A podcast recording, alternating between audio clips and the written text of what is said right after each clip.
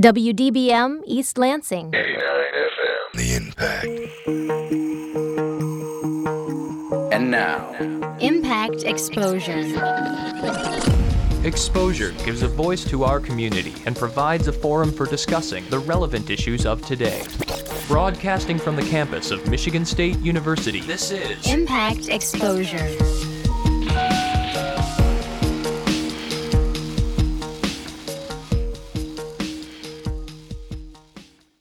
Good evening. Thank you for tuning in to Exposure on Impact eighty-nine F M. I am your host, Stephen Rich.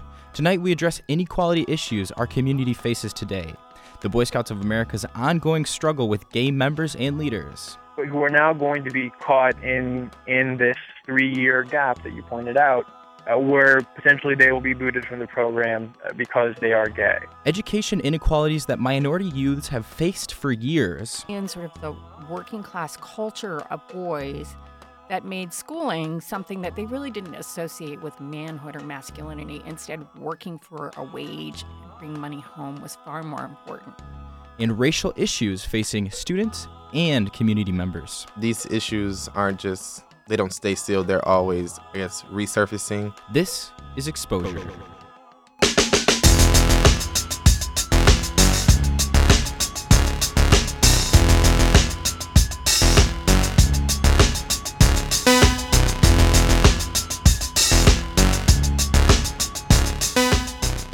Again, I am Stephen Rich, and this is Impact eighty-nine F M. You are listening to Exposure. Last year, the Boy Scouts of America changed a long-standing ban on gay members in the organization. Under the new rules, gay youths could now join the organization until adulthood. However, the B S A recently readdressed this new rule, stating that once these boys reach age eighteen, they cannot join as leaders. I spoke with Zach Wahls, co-founder of the pro-gay organization, Scouts for Equality, about this topic. Uh, in some ways, the, the, the organization starts with a speech that I gave to the Iowa House of Representatives back in two thousand eleven about my experience as a straight man growing up with lesbian parents in the Midwest. And that was a, a video that racked up about twenty million hits on YouTube and gave me a national platform to start advocating for families like mine and for other children with L G B T Q parents. And that then segued uh, in, the, in the spring of two thousand twelve into the founding of Scouts for Equality after I delivered a petition started by Jennifer Terrell. Uh, Miz Terrell was a lesbian dead mother from Ohio who was forced out of her son's Cub Scout troop, uh, after, uh, Cub Scout pack, excuse me, after they discovered that she was a lesbian woman. Mm-hmm. And uh, the, the delivery of that petition put me in touch with another straight Eagle Scout uh, who was an insider at the B S A, and he and I Uh, decided at the time was right to, to really create an organization of Eagle Scouts, of people with scouting experience that was dedicated to ending this policy, and who could talk about why, as scouts, we feel that scouting principles demand that we work for inclusion uh, of all people who are willing to follow the scout oath and law. Mm-hmm. Okay, thank you. And I mean, as you mentioned, you're the son of um, same-sex parents, so I'm sure that you've mm-hmm. personally been affected by this issue. Were you a- aware of these kind of restrictions when you were uh, growing up in Scouts? No, I wasn't. It was definitely an issue that was present, but but something that I was not fully aware of until I was much older. When I was in the Cub Scouts still, uh, when I was in uh, fourth, fifth, sixth grade, uh, our Cub Scout pack was actually forced out of the elementary school where we all met because of the Dale decision in, in uh, the early two thousands that allowed the Boy Scouts to continue discriminating, and our school district has a policy that says schools cannot engage in discrimination on the basis of sexual orientation, mm. and therefore they were they chose to discontinue their association with the Boy Scouts, and so we had to find, excuse me, a new home, even though my moms were participating in my Cub Scout unit. So it was this really oh. frustrating policy where even if Cub Scout and Boy Scout units wanted to be inclusive and, and were inclusive even, they were not able to access the resources available to them because of this national level policy. Mm. And what, what the, the ultimate consequence of that was, unfortunately, is that the Boy Scouts have become heavily dependent on, on churches uh, and faith institutions to operate the program and to sponsor units, whereas previously civic institutions like our elementary and junior high and high schools all played a leading role in sponsoring Boy Scout units. So that has now put the Boy Scouts in a very difficult position where they understand that the American population generally supports ending the ban on, on gay adults and maintaining the ban, or ending the ban, continuing to maintain the ended ban, excuse me, uh, on gay youth. Uh, however, their their churches that are, are, are a lot of the primary sponsors, including uh, Southern Baptist, the Catholic Church, and, and the Jesus Christ Church of Latter-day Saints, uh, all are, are all pretty clear when it comes to their position on homosexuality. Uh, so the, the Boy Scouts really are between a, a rock and a hard place. Yeah. Yeah, and one question I had, you know, about the Scouts and the broader issue of L G B T rights, um, it does really seem like there's a lot of progress being made nationally. You know, very recently, Oregon and Pennsylvania both approved um, same-sex marriage. So how can you just um, elaborate more on how you think this lag is going to affect Boy Scouts? Well, I think that what we're seeing happen in Oregon and Pennsylvania and in the, I believe it's up to nineteen states now that recognize same-sex marriage is part of a much broader cultural shift that I think is really taking place at a, a, a pace that is both unprecedented and was very unexpected, mm-hmm. that that is is just radically changing how most Americans view L G B T people. It was not so long ago. I mean, it was barely fifteen years when it, it seemed, when the Boy Scouts uh, ruling from the Supreme Court came down, when it seemed like we did not have a clear sense of how this country was going to react to, you know, mainstream acceptance of L G B T people. Uh, and of course, what we've seen over the last fifteen years is this very rapid change of pace and how you have not only an, almost an entire generation of people under the age of thirty-five who have embraced L G B T people in the broader community, but also increasingly you're seeing shifts among conservative and older and more Republican-identifying people uh, in, in favor of equality as well. And so whether that's about marriage equality in the courts uh, or, you know, employment non-discrimination or here in the Boy Scouts, we're seeing, I believe, this, this tidal wave, so to speak, of change that is happening at, at a very, very fast rate.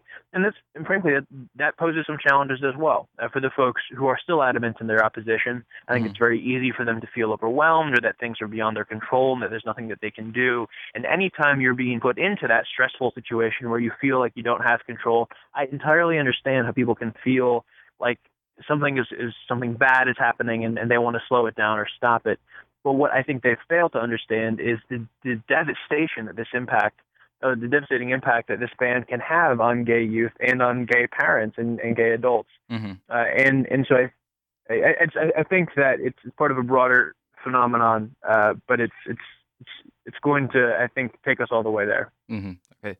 Um, and you're listening to Impact Exposure. We're talking with Zach Wahls, who's the founder of Scouts for Equality, which is just one of his many feats within the within support of the L G B T community. So shifting focus a little bit to uh, progress that has been made within the Boy Scouts. Uh, last year, they ended their um, longstanding ban on gay youth. Um, however, homosexual leaders are still not allowed to be in the organization. But how much of an impact do you think this this initial change will have on the future of Boy Scouts? It's a it's a really great question, and I think that, you know, when the Boy Scouts made the decision to end only the ban on gay youth last spring, that was something that was very difficult for us to get behind at first because, in speaking personally, as the son of a same-sex couple, that this was a policy that we continued to ban and has continued to ban people like my parents. So bringing ourselves to endorse this first step forward as an important step forward, but understanding that there is still more work to do, was, I think, the right decision. And it has, I think, now set us up to show members of the B S A, leaders of the B S A, that including gay youth is not going to end the program. Hell is not going to open up and, and swallow the headquarters down in Grapevine, Texas. Uh, the program will, you know, continue to exist, and, and the values of scouting will not change. And I think that as you see more and more young gay men become Eagle Scouts and want to give back to their community, that you're going to see this this building pressure internally within the organization and continued external pressure from people like uh, the, the corporate America sponsors uh, who are continuing to put pressure on the Boy Scouts uh, to finally finish the job and, and end the ban on, on gay adults. Mm-hmm. And we, we actually saw, um, I believe it was uh, very recent, that uh, they shifted that open policy from eighteen-year-olds down, or from twenty-one-year-olds down to eighteen-year-olds. Uh, mm-hmm. Do you think that that three years is going to make a big difference? Or well, well, I think that the most troubling aspect of that is that previously, last year in the lead up to the vote in May of twenty thirteen, when they voted to end the ban on gay youth, they promised their membership that youth who are gay and who can stay in the program until they're twenty-one, and for your listeners, the traditional Boy Scouts program that everybody thinks of. You're considered a youth until you're eighteen years old. But in some of the other programs that are associated with the Boy Scouts of America, like Venture Scouting and Sea Scouts, you're considered a, a youth until you're twenty-one years old. They said explicitly that this policy will apply to youth until they're twenty-one mm-hmm. in those programs. And now that they've shifted the membership requirements from youth down from twenty-one to eighteen, there are going to be a lot of people who thought that they were safe until they were twenty-one, who were out and had no reason necessarily to be afraid of their immediate future, but who are now going to be caught in in this three-year gap that you pointed out, uh, where potentially they will be booted from the program because they are gay. Mm-hmm. And so we still don't have clarity from the Boy Scouts about whether or not this they're going to keep their promise and remain trustworthy, uh, which is the very first tenet of the Scout Law, mm-hmm. and protect youth until they're twenty-one years old, or if they're going to go back on their word and apply that membership standard to these newly christened adults, even though they were told that they were safe. Mm-hmm. Okay, so and you know what? What is the next step for you guys? What's the next step for Scouts for Equality? Well, yeah, obviously our our mission is to end the ban on, on gay adults, and, and we think that there are a number of ways that we can uh, make that happen. The first and, and I think the most important aspect of our work is to build up the elements within Scouting that we feel are inclusive. Uh, so making sure that we're supporting uh, the young men who are gay, who are in the program, having their backs. Uh, making sure that they know that they have places that they can go to, resources that they can use uh, if and when they want to come out to their units. And we're also currently working to launch units within the Boy Scouts of America umbrella that are inclusive and that are non-discriminatory and that are willing to take a stand and, and fight for those beliefs. Mm-hmm. Uh, the next thing that we're going to continue to do is continuing to apply a pressure to uh, B S A's corporate donors. Uh, we currently have a petition uh, petitioning Amazon dot com to suspend its support to the, to the Boy Scouts of America through its Amazon Smile program uh, until the Boy Scouts of America end its discriminatory policy uh, against gay adults. And we've had some huge success uh, with these kinds of tactics in the past. And the final thing that we're continuing to work on uh, is offering resources for adults who do want to be more inclusive and want to be more aware of how they can support the youth and the, the gay youth in their units, and support even gay parents who have children in the program, kids who were in my position when I was a kid. Mm-hmm. And we want to make sure that those resources are available. We've heard that the B S A is potentially developing those kinds of uh, programs internally, but we want to make sure that there are third-party resources that individuals can, can choose to use if they're so inclined uh, as well. Okay, it sounds like you guys are going to be staying very busy. Um, and, yeah, absolutely. And so before we go, uh, you know, like I said, you've been working incredibly hard in support of homosexual rights in Scouting and, you know, even beyond that. Uh, but, you know, clearly this issue does remain controversial for a lot of people. So change has been very slow. Um, but can you mm-hmm. tell us about an experience or maybe a specific reason that you've continued to, to push for this kind of change? Yeah, I mean, the, the reason is simple. I, I, I love Scouting. I joined Scouting when I was six years old. I was a little kindergartner who saw this poster that promised me the great outdoors. And I remember running home and, and telling my mom that I wanted to join the Boy Scouts. And the, and the policy was already in effect during the nineties, and so they were a little concerned at first. But they could see the enthusiasm on my face, and, and they chose to give it a shot. And I'm I'm so glad they did. Earning my Eagle Scout award was a huge moment for me and for my family. And so To, to think that this experience, the values that were instilled in me, the, the skills I learned would be denied to anybody on the basis of sexual orientation, to me is a travesty. Uh, and I think that the longer this ban remains in place, the more difficult it's going to be for Scouting to make the case to the American public that it is still a valuable part of America's moral foundation. And I think that it is, and that it needs to be. And that this policy is, is what's standing in the way of the Boy Scouts truly living its mission. I mean, Scouting is not about discrimination. It never has been, uh, and it shouldn't be. Uh, mm-hmm. Scouting is about instilling leadership skills in young men, uh, creating community for you know young boys to, to grow into adults, uh, and, and about exploring and, and learning how to protect the great outdoors. Uh, and so I think that the sooner the Scouting program ends this, this short-sighted policy, Uh, the sooner it will be able to actually get back to doing what Scouts are supposed to do. Mm-hmm. All right. Well, thank you so much for being with us, Zach. Absolutely, Stephen. Thanks for having me.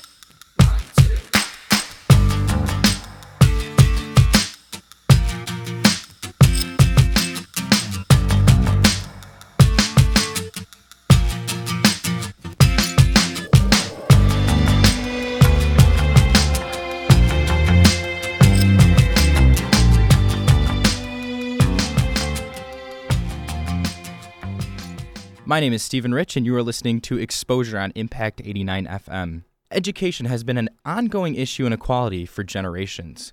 For many, it seems that they will never have the right resources or opportunities to obtain even a high school diploma, much less a college degree.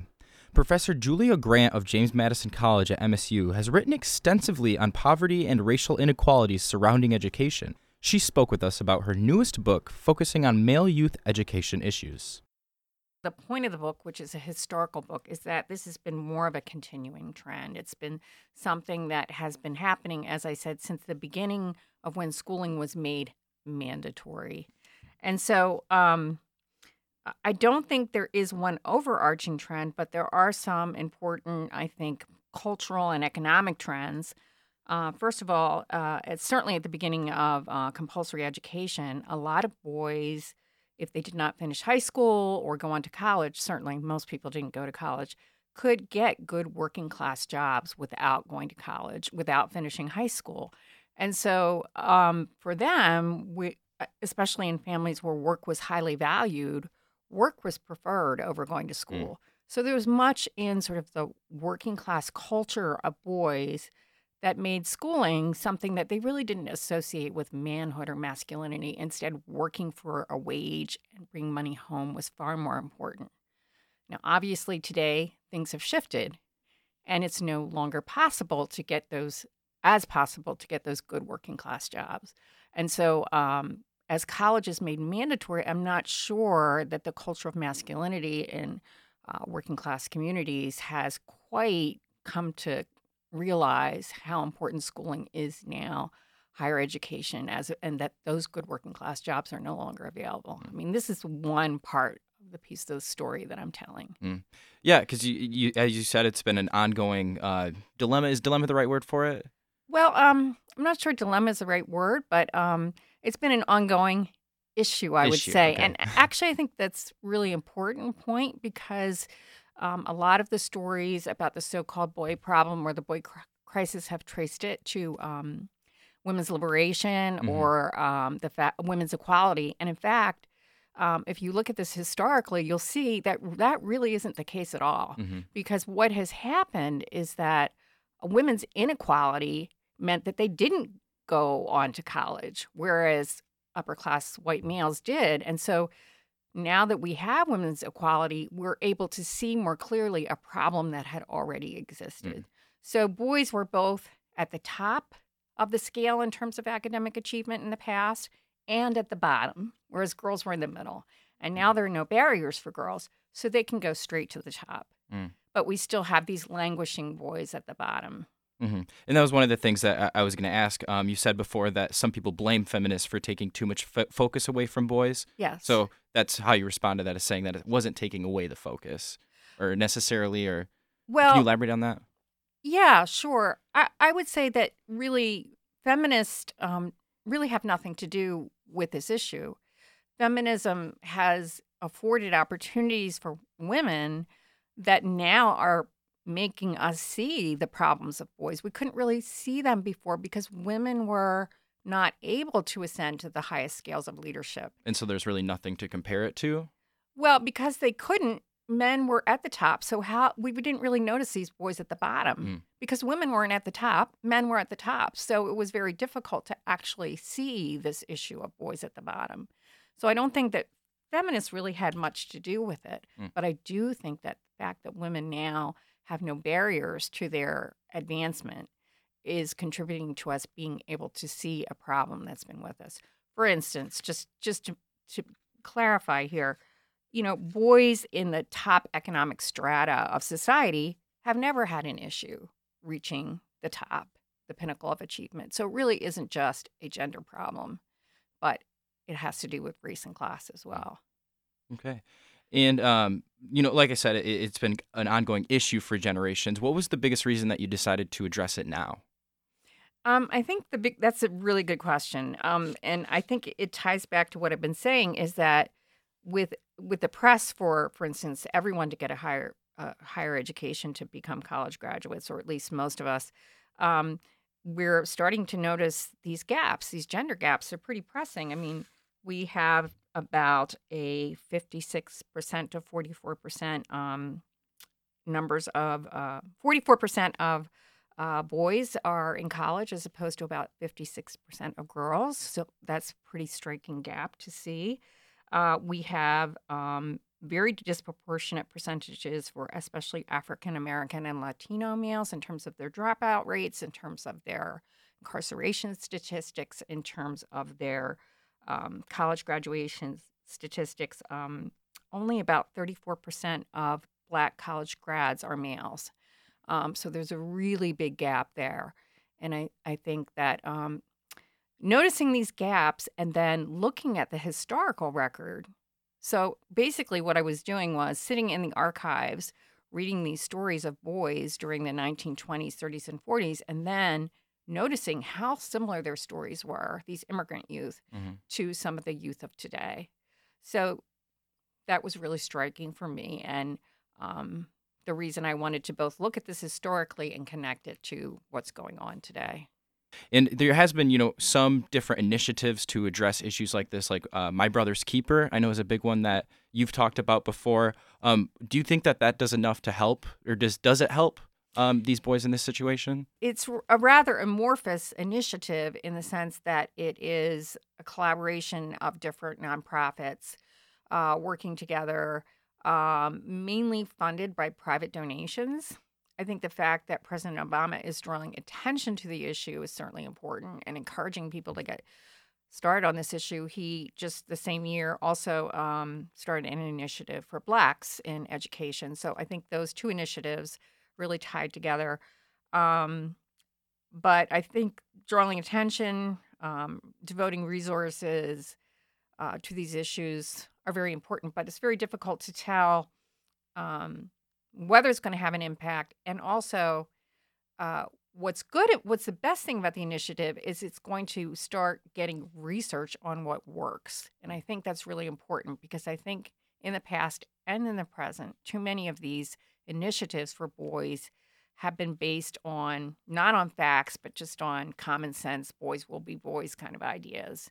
Um, and I don't think we really know enough about what works. Mm.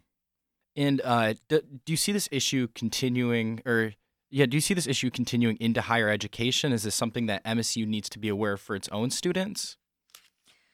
Yeah, it's definitely a, a very large issue for higher education, given I already cited the fact that forty-four percent of college students were male nationally as of two thousand ten, and that uh, the numbers of uh, Black males in college are very low in comparison to their female counterparts. So obviously it's it's a huge issue getting kids out of high school and into higher ed in the first place, and then retaining them. Um We have a huge retention problem um, on our college campuses, especially for low-income and underserved um, minority youth. And um, and this is also the case with males who are less likely to complete college than their female counterparts. So I think we do need to direct attention and resources to this group because especially now where students are taking out a lot of debt and tuitions are raising, um, not to get through college or not even to get into college is a big problem. But yeah, I think that um, I think that this is something that universities need to look at. Is there any specific ways that you'd like to see Michigan State address it, or any universities in particular addressing it?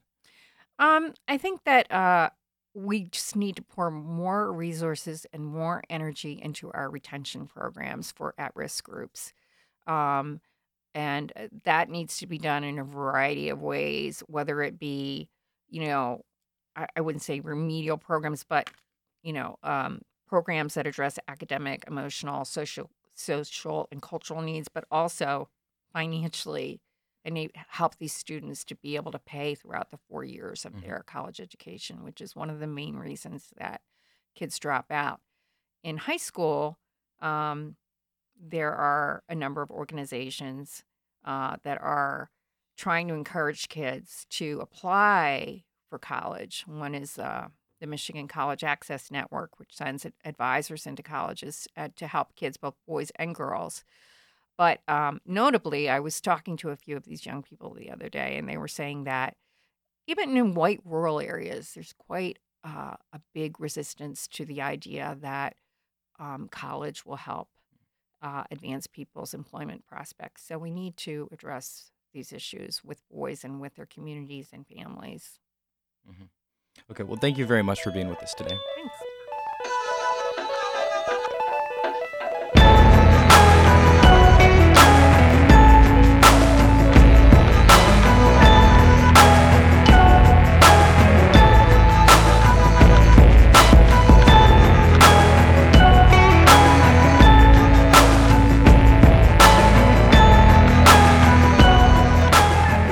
Welcome back to Exposure on Impact eighty-nine F M. I am your host, Stephen Rich.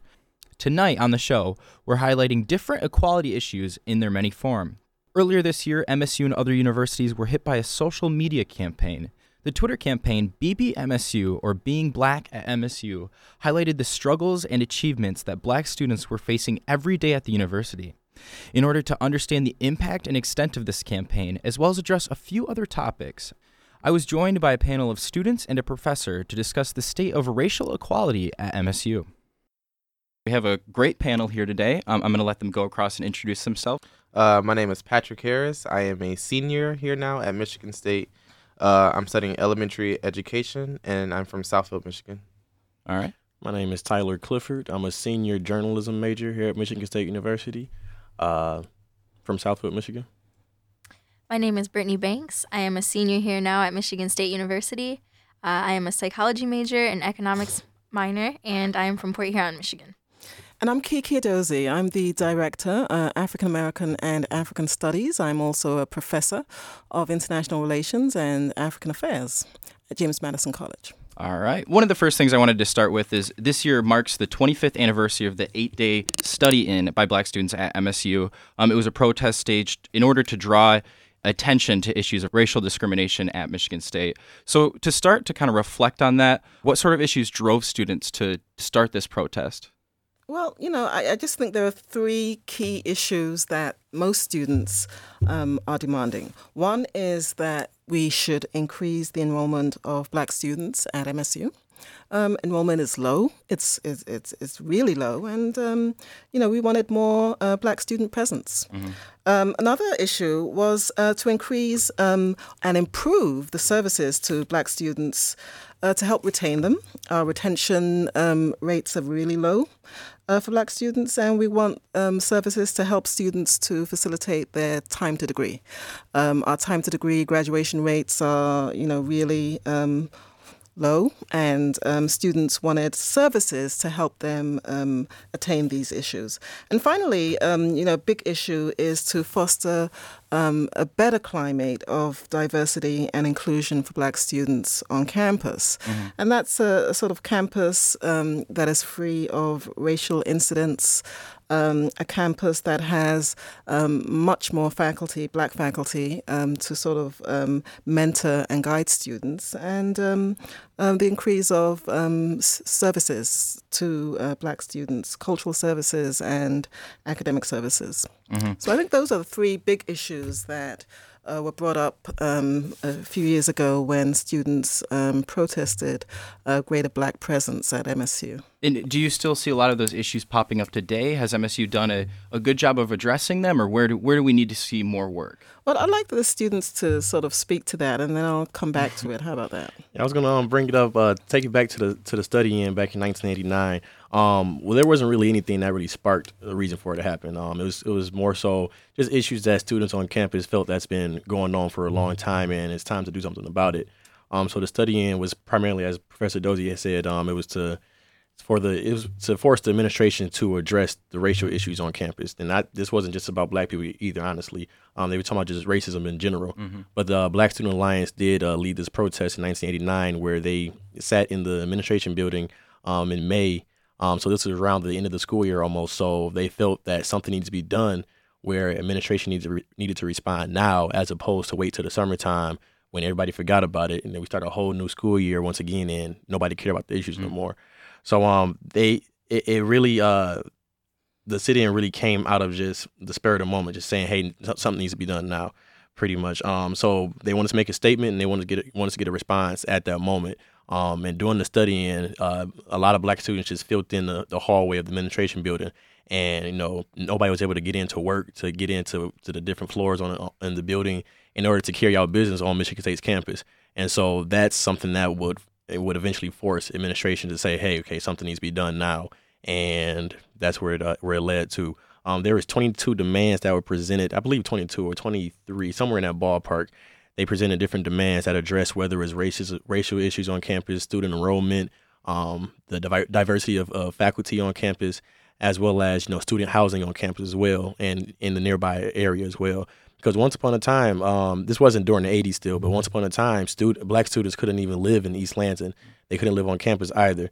And so after, so over the over the years, it's always been some type of protesting or some type of demonstrations to help address those issues that were going on on campus, to make sure this was a more diverse community and that we were addressing the issues of all students on campus. Mm-hmm. Yes, and I would guess just to answer your question, um, these issues aren't just, you know, they don't stay still. They're always, I guess, resurfacing. Um, and so back in two thousand eleven, my freshman year, um, I was really caught off guard when Um, there was, you so you know how people have like the white erase boards on their doors, and so someone had put um, "no nig no niggers please" on mm. the girl's door, it was, and and a smiley face at the end too, and a wow. smiley face at, at the end for you know for good things, and um, and so that really sparked um, again another big movement. And as a freshman, you know, I was really just really like I said taken off guard, and I. I didn't really know how to expect it because you come here during A O P and everybody's nice and friendly and everybody's just like, hello, you know, and, and then you get this kind of understanding or this like presence of what you think M S U is. And then the school year starts and, you know, me coming from what I believe is a predominantly black neighborhood, you really don't, I guess, encounter, I didn't really en- encounter racism from other racism, uh, for other races. And so to come here, I guess, be faced with that. Um, it was really shocking. Mm-hmm. I think one of the biggest shocks, and it still continues to be one of the biggest shocks for me here on campus, is the residential halls. Um, I didn't personally realize it my freshman year because I guess it was more diverse or more mixed than some of my other experiences. Um, but being an Emerald student leader in Holden Hall, um, I really saw how divided campus truly is um, in terms of, like, racial and ethnic backgrounds. Um, so, like, for example, like here in Holden, uh, the demographic, I believe, is, like, on West Holden is pretty much majority camp students and H E P students. And then there's a mix of, like, upperclassmen, but they're still um, predominantly black. And so um, coming from a town where I would say it was pretty much racially divided just amongst um, black and white, to be engaged with other cultures and other people in my classrooms, I didn't know how to interact with them. And so by having it be the same as my hometown and my living space, it wasn't really teaching me or allowing me to grow and interact with these people um, that I had to interact with in class. So just to sort of connect your first two questions to each other, um, you know, has there been improvements um, since the nineteen eighty-nine demands? Um, no, I think there have been.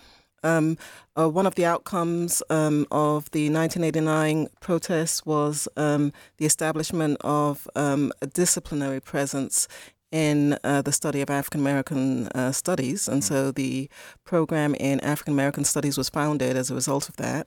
Um, you know, there were uh, improvements, uh, dedicated strategic improvements to student services, um, and especially to student services around sort of um, multicultural issues.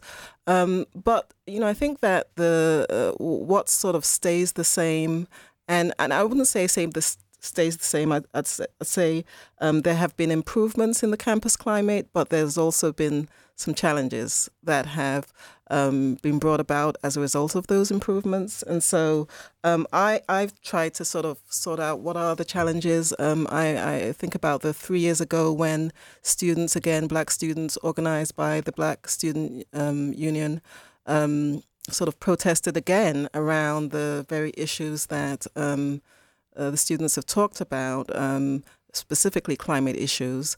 Um, we've tried to understand what sort of is going on, and um, I think we've sort of um, boiled it down to a, a new racism.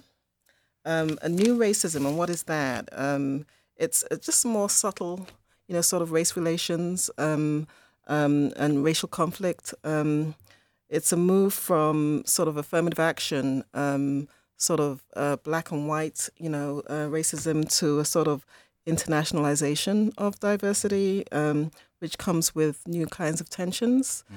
And so um, a lot of these racial incidents um, are occurring because of a new sort of um, ignorance of um, racially sensitive issues in the U S um, on the one hand, and maybe um, also changes in Michigan State University's um, affirmative action laws. Proposition two, for example, did a big blow uh, to enrollments um, for students, black students um, at M S U, and to what extent that sort of opened up a new climate of intolerance um, becomes the question. And so um, I think the climate issues are Uh, still very much um, up in the air. And I think um, this is what uh, black students that I speak to sort of complain about. Mm-hmm. And how do you, the, the climate issues do seem very difficult to address. Is it wa- raising awareness with students? How do you address an issue like that? Because like you said, it is, it, it's subtle. Yeah.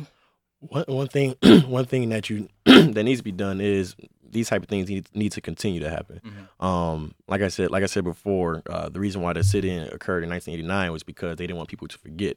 And so, of course, you need to keep redoing stuff and keep bringing up these issues again to make sure it's fresh in people's mind so they don't forget that it, these things are still going on around us. Like Professor Udozi said, a lot of racial racial things happen is a little more subtle now. You know, mm-hmm. They happen back back door. You know, I guess you can kind of comment on Donald Sterling, his issue, you know. It, in order mm-hmm. to find out, you had to be caught almost. You, mm-hmm. be, you had to be caught being racist. You because mm-hmm. it's not no more just, oh, he's a racist. Look at all these racists around me. You know, you right. have to be caught being being a racist now. Um, so yeah, things have gotten better, but a lot more stuff happens goes on back door now. So it's it's harder to try to find or try to properly address these issues that, that are happening.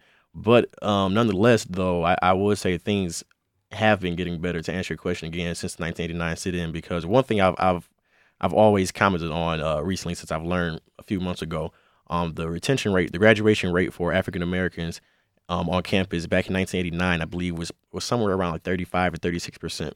Um, within six years, black students were graduating within six years at a thirty-nine percent rate, um, somewhere in the thirties. Uh, but today, that number is up to fifty-six percent. And so, once again, we have to keep addressing this issue. We got to keep addressing how can we. How can we address this issue to make sure that more students are graduating to get that number up to one hundred percent eventually? Mm-hmm. And if you stop talking, it's not going to it's not going to change. It's if anything, it's going to get worse. So of course, our goal is to keep having these conversations, to keep people aware about what's going on around us. That's so we can figure out the new way to address the, the modern day issues we have. Because today, the, the issues that a lot of black students are facing today, we, we share a lot of the same issues they faced in the eighties, seventies, sixties. But of course, at the same time, it's, it's a new generation as well, especially with social media. You know, all types of different technologies that have that has have different ways of mobilizing mm-hmm. our views and things like that. So we have to use new tools in order to to address the issues that we're dealing with. Yeah, and going off of social media, one thing um, last year that um, I thought was pretty cool that happened not only at Michigan State but a lot of different universities was the hashtag Being Black at Your University. For Michigan State, it was Being Black at M S U, um, and we saw a range of different tweets, um, everything from. Uh, you know, addressing issues like saying, uh, oh, we go here when walking into a Caucasian house party. And then there were some that were, you know, feeling um, more uplifting, like setting an example as a first generation college student. And I think that did a really good job of highlighting that every single student runs in these issues. Um, but what do you guys, what inspired that trend? Did, do you guys know any background of what brought that to Michigan State? Yeah, I can, I can comment comment on that myself. Uh, last year, I was the president of the Black Student Alliance here on campus, um, the same or- organization that led the nineteen eighty-nine sit-in. And we actually got the inspiration from the University of Michigan's Black Student Union. Mm-hmm. Um, I, I had built, built a relationship with their Black Student Union there um, during first semester, because the, the, the, the tweet the tweet thing, um, the Twitter thing happened second semester. Um, first semester, we was building a, a good uh, a good relationship with the B S U over at U of M. We had we was passing on ideas about how we can address issues going on on campus and things like that. We invited each other to different events that we had going on on our, going on on our campuses. And um and one random day, we just saw them doing their B B U of M hashtag thing and talking about the issues they're facing at U of M. And in the position that I was in, I said, this needs to happen here as well. Um, it's no point, it's no reason why we should be silenced as well, you know. And and so I remember I set out one tweet, and I told everybody to retweet it so everybody can see it and everybody could join in on it. And sure, about five minutes after that, the tweet started rolling in. Mm-hmm. Um, and people were, ex- were expressing their feelings. No, and I told them, I said, don't just tweet all bad things, tweet anything, whether it's good, bad, okay things. What are the issues that you face, or what are the good good experiences that you had on campus, and let other people know about it. And that's where that came from. And people were able to express some jokes some, at times. Some people express deep feelings about certain things. And you got a, a range of stuff, of of um, emotions going through those tweets. Mm-hmm. And it was a way for us to, I guess you could say, document how people are feeling yeah. as well, in a sense. Yeah, and what I thought was great about it is it not only captured um, how people feel in just their day-to-day, but also their education, just every aspect of Michigan State life was really co- covered in that. So did, did you guys participate in that at all? Yes. Um, I retweeted a lot, um, definitely. I thought it was really cool. I, I was almost like at a loss of words, so I didn't really want to say much. I don't believe I... I tweeted anything, but I just wanted to take in um, what was happening, because I thought the hashtag was a beautiful way. Um, and not only like something subtle, but social media has gained so much traction and so much power, especially um, in the hands of young people. And so I thought it was really beautiful and really inspiring to see so many people hash, you know, following the hashtag. And even after like the big day when it broke out, as Tyler mentioned, like, there were still other events that happened in the Black mm-hmm. community, such as um, B S A's uh, Mister and Black, Mister and Missus Black uh, M S U pageant. Like, there were still hashtags popping up at different things. So I thought it was really cool. Um, and I also think that it, it was really important to um, find a different way to be activists for young people, because I think some of our um, some of the issues that we face, um, as we're, as we have mentioned already, are backdoor. And I think that the reason that they become backdoor is because we live in an era of colorblindness. Um, and I think there's a lot of failure to acknowledge the um, the existence of white supremacy still, um, and that these things still happen. I think uh, the Trayvon Martin case, for example, woke us up and, mm-hmm. and let us know that these things are very well happening. Um, and, and they're not subtle. Some are, but most aren't. That's a, that's a blatant offense. And so I think things like this um, – are a good way to bring unity and solidarity. As Tyler mentioned, uh, U of M was involved, O S U was involved, just different Black student alliances and unions coming together. Um, and how powerful is that as a message as a whole? Look at all these different communities, no matter the makeup, no matter where they come from, the background, they can come together and do something that's really powerful. So I was really, really blown away. Mm-hmm. And it's like, you just want to say something? Oh, no, go, go, go. And just a comment on, sorry, I don't want to be speaking too much, but I want to really comment on what Brittany said um, about how, with even with the Twitter thing, it happened at different universities. Um, that's that's how it happens. It has, has been happening historically. Even with nineteen eighty-nine, it wasn't only M S U having a sit-in. Wayne State University had a sit-in in their administration office for twelve days. Mm-hmm. Um, at Ferris State University, they had a sit-in for four days. So oftentimes, you'll see different protests is kicking up everywhere. You know, everyone wants to get involved. And that's kind of what happened with us as well. And I think what the hashtag thing showed me, what I learned from it a lot, was how social media is your new tool for, for activism. Um, every generation, when they protest, they're using some new way of, of mobilizing their voice, mobilizing their issues. And one way that the civil rights movement was so successful was because of television. Uh, before television, you just had newspapers, and people were only seeing, you know, written articles about racist, racial incidents and stuff like that going on in America. And it was easy to easy to put that to the side. But once people were, were able to visualize this racism back in the sixties, and they, they saw all types of, you know, uh, marches and things like that, they were able to to visualize how people were being treated in America. And they realized that something needed to be done about it then. And I think now today, social media is a new way to try to address those issues as well, and try to change um, the climate in different ways, as opposed to just doing the same old tools that's always been going on. So not saying that we can't use the old tools of of, of uh, activism, saying not to march no more, not to do this no more, not to do that no more. But you do want to still find new ways to kind of, to I guess, yeah, just find new ways to, to uh, push your, your movement forward and keep it going and keeping it strong in, in, the, in a new age. So mm-hmm. just, I, oh, go oh, ahead, go ahead. Oh, okay, I was going to say that I think that the best part about this generation, too, is that we have those old tools.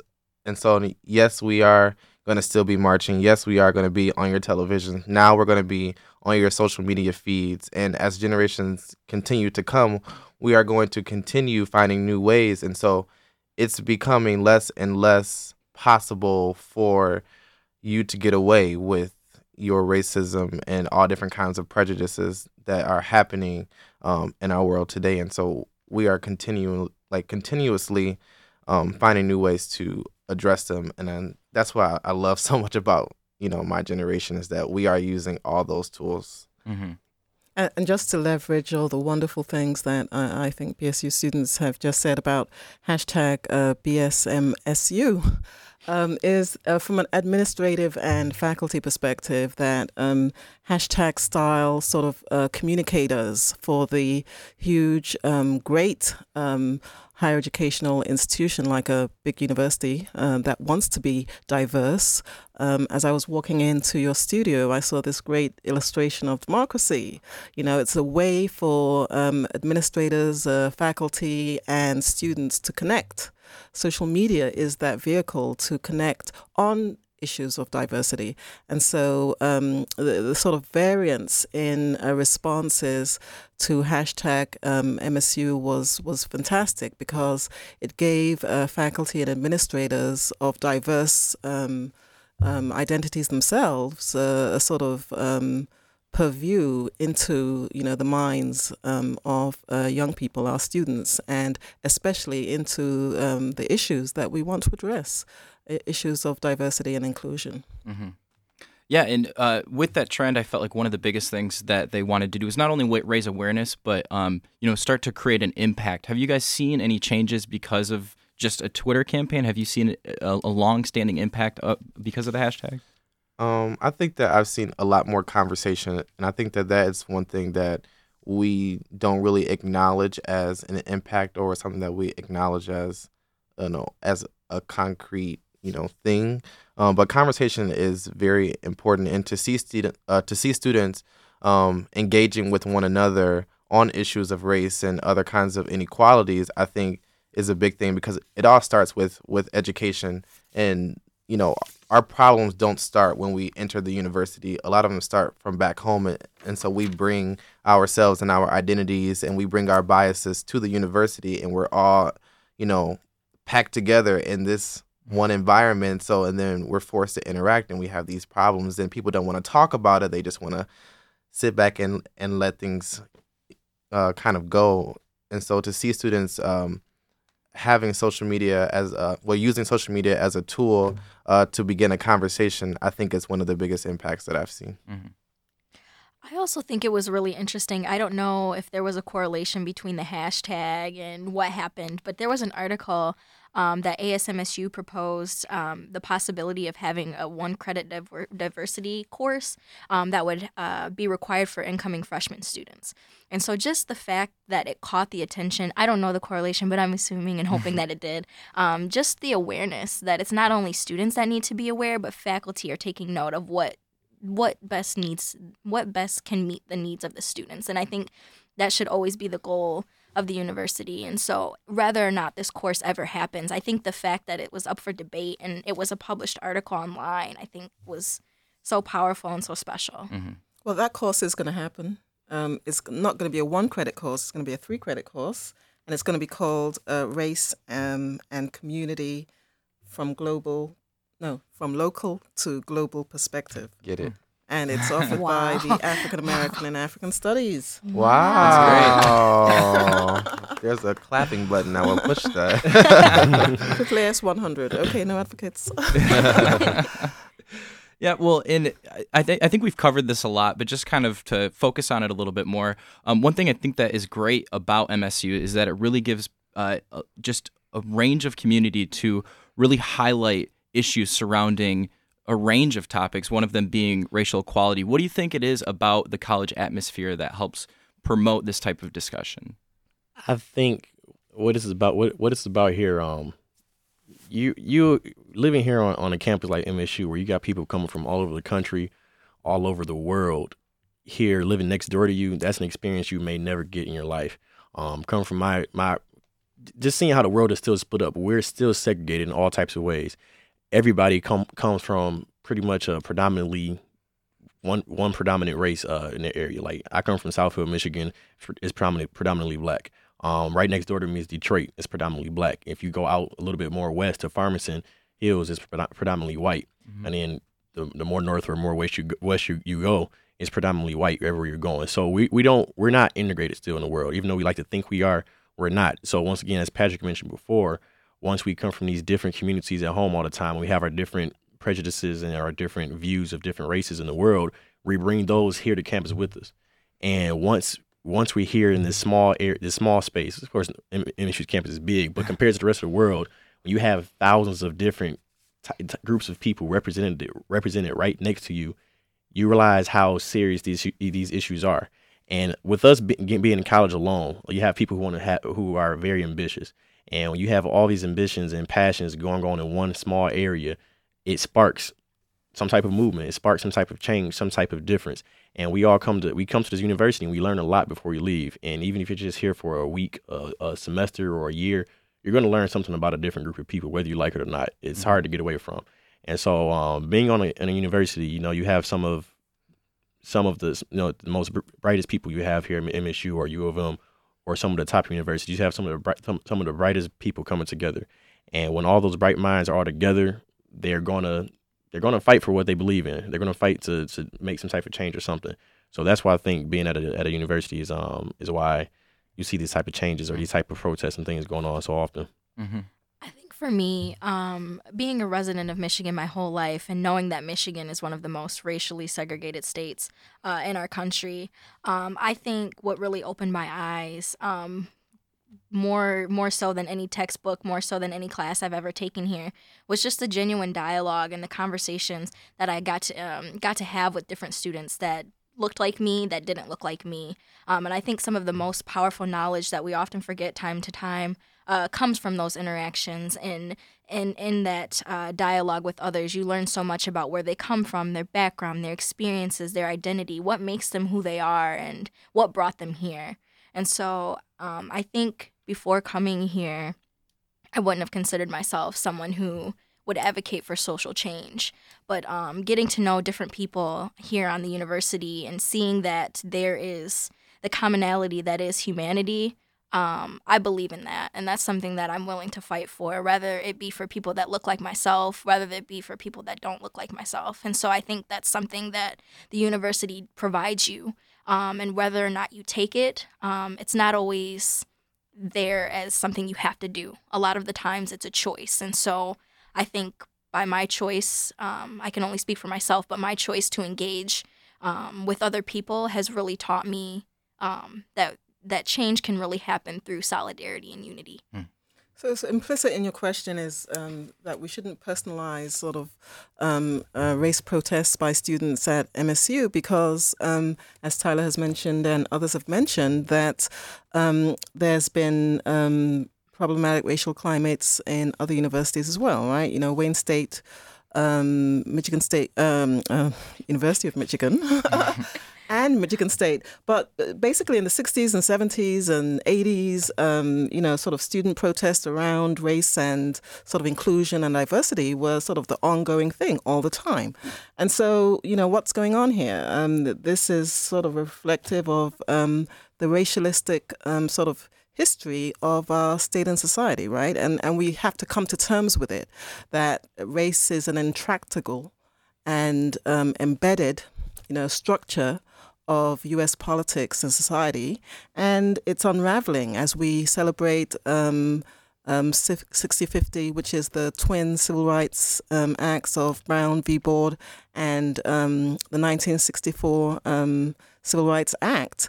As we, we, we celebrate Uh, these kinds of acts, we are also sort of engaging in a dialogue about uh, racialistic structures and their legacies uh, today and how they sort of proliferate uh, into uh, ranges of communities, including the campus community. Mm-hmm. And so what's happening at M S U as well is uh, the manifestations and illustrations of uh, racialistic structures um in this community, on campus community, and we're all sort of trying to work it all out. Mm-hmm.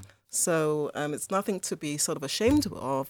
It's something to for universities to embrace and address, you know, as leading institutions um, in as, as part of a civil society uh, that engages. I, I think University of Michigan, at least at one time, uh, being at the forefront of the um, affirmative action debates Um, the Supreme Court, being at the forefront of it, mm-hmm. um, claimed, Bollinger claimed, who was the president at the time, that um, it was the goal of a great university, like the University of Michigan and like Michigan State University, to uh, engage these issues at the helm of U S politics, and that's why they went to the Supreme Court on these issues. So we are also, we need to embrace, you know, these kinds of issues, not be ashamed of them, not shy away, sort of engage them, um, engage our students, engage our faculty um, around these issues.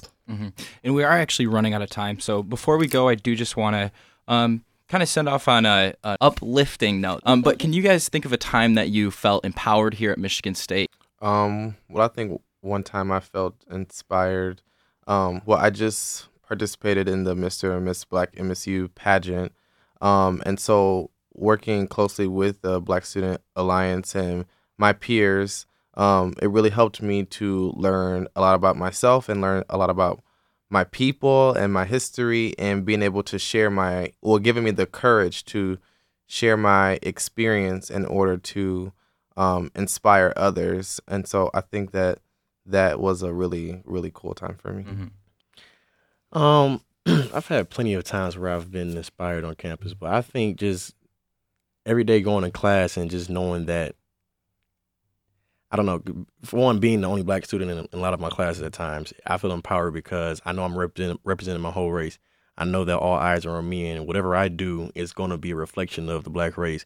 And so that kind of just helps inspire me that I need to do the best I can at all times, um, because not only for, for myself, because I want others to view me in a good, positive light. I want people to understand that all Black people are not this this same vile creature you see on T V all the time that, that a lot of times are they're displayed to be as, um, or they're not. I'm not the same gangbanger banger or same shooter that, shooter that you just read about in, the, in yesterday's paper. Um, so I, I just think the a lot of times the. the downfalls that we do have, I think sometimes inspires not just me, myself, but a lot of students to do better because they don't want to continue to live in that same exact, that same way or same atmosphere they once were in. Mm-hmm. So um, I think that's one thing that, that inspires me. I guess negative things kind of inspire you in, in a sense as well too. So that's mm-hmm. what inspired me. And I'm inspired by, you know, just listening to these students, um, speaking truth to power and, you know, and the right kind of power. Um, I, I'm inspired by um, President Simon's recognition of diversity on campus. Um, in many um, ways, she has done so. She uh, provides awards for diversity and inclusion, and uh, many of the subjects who have received those awards are um, students like this, you know, uh, and faculty who have, you know, done their best to um, engage in, um, you know, this important struggle. Well, I want to thank you guys so much for being here with us today. Thank, thank you. you. Thank you. Thank you. You're listening to Impact Exposure.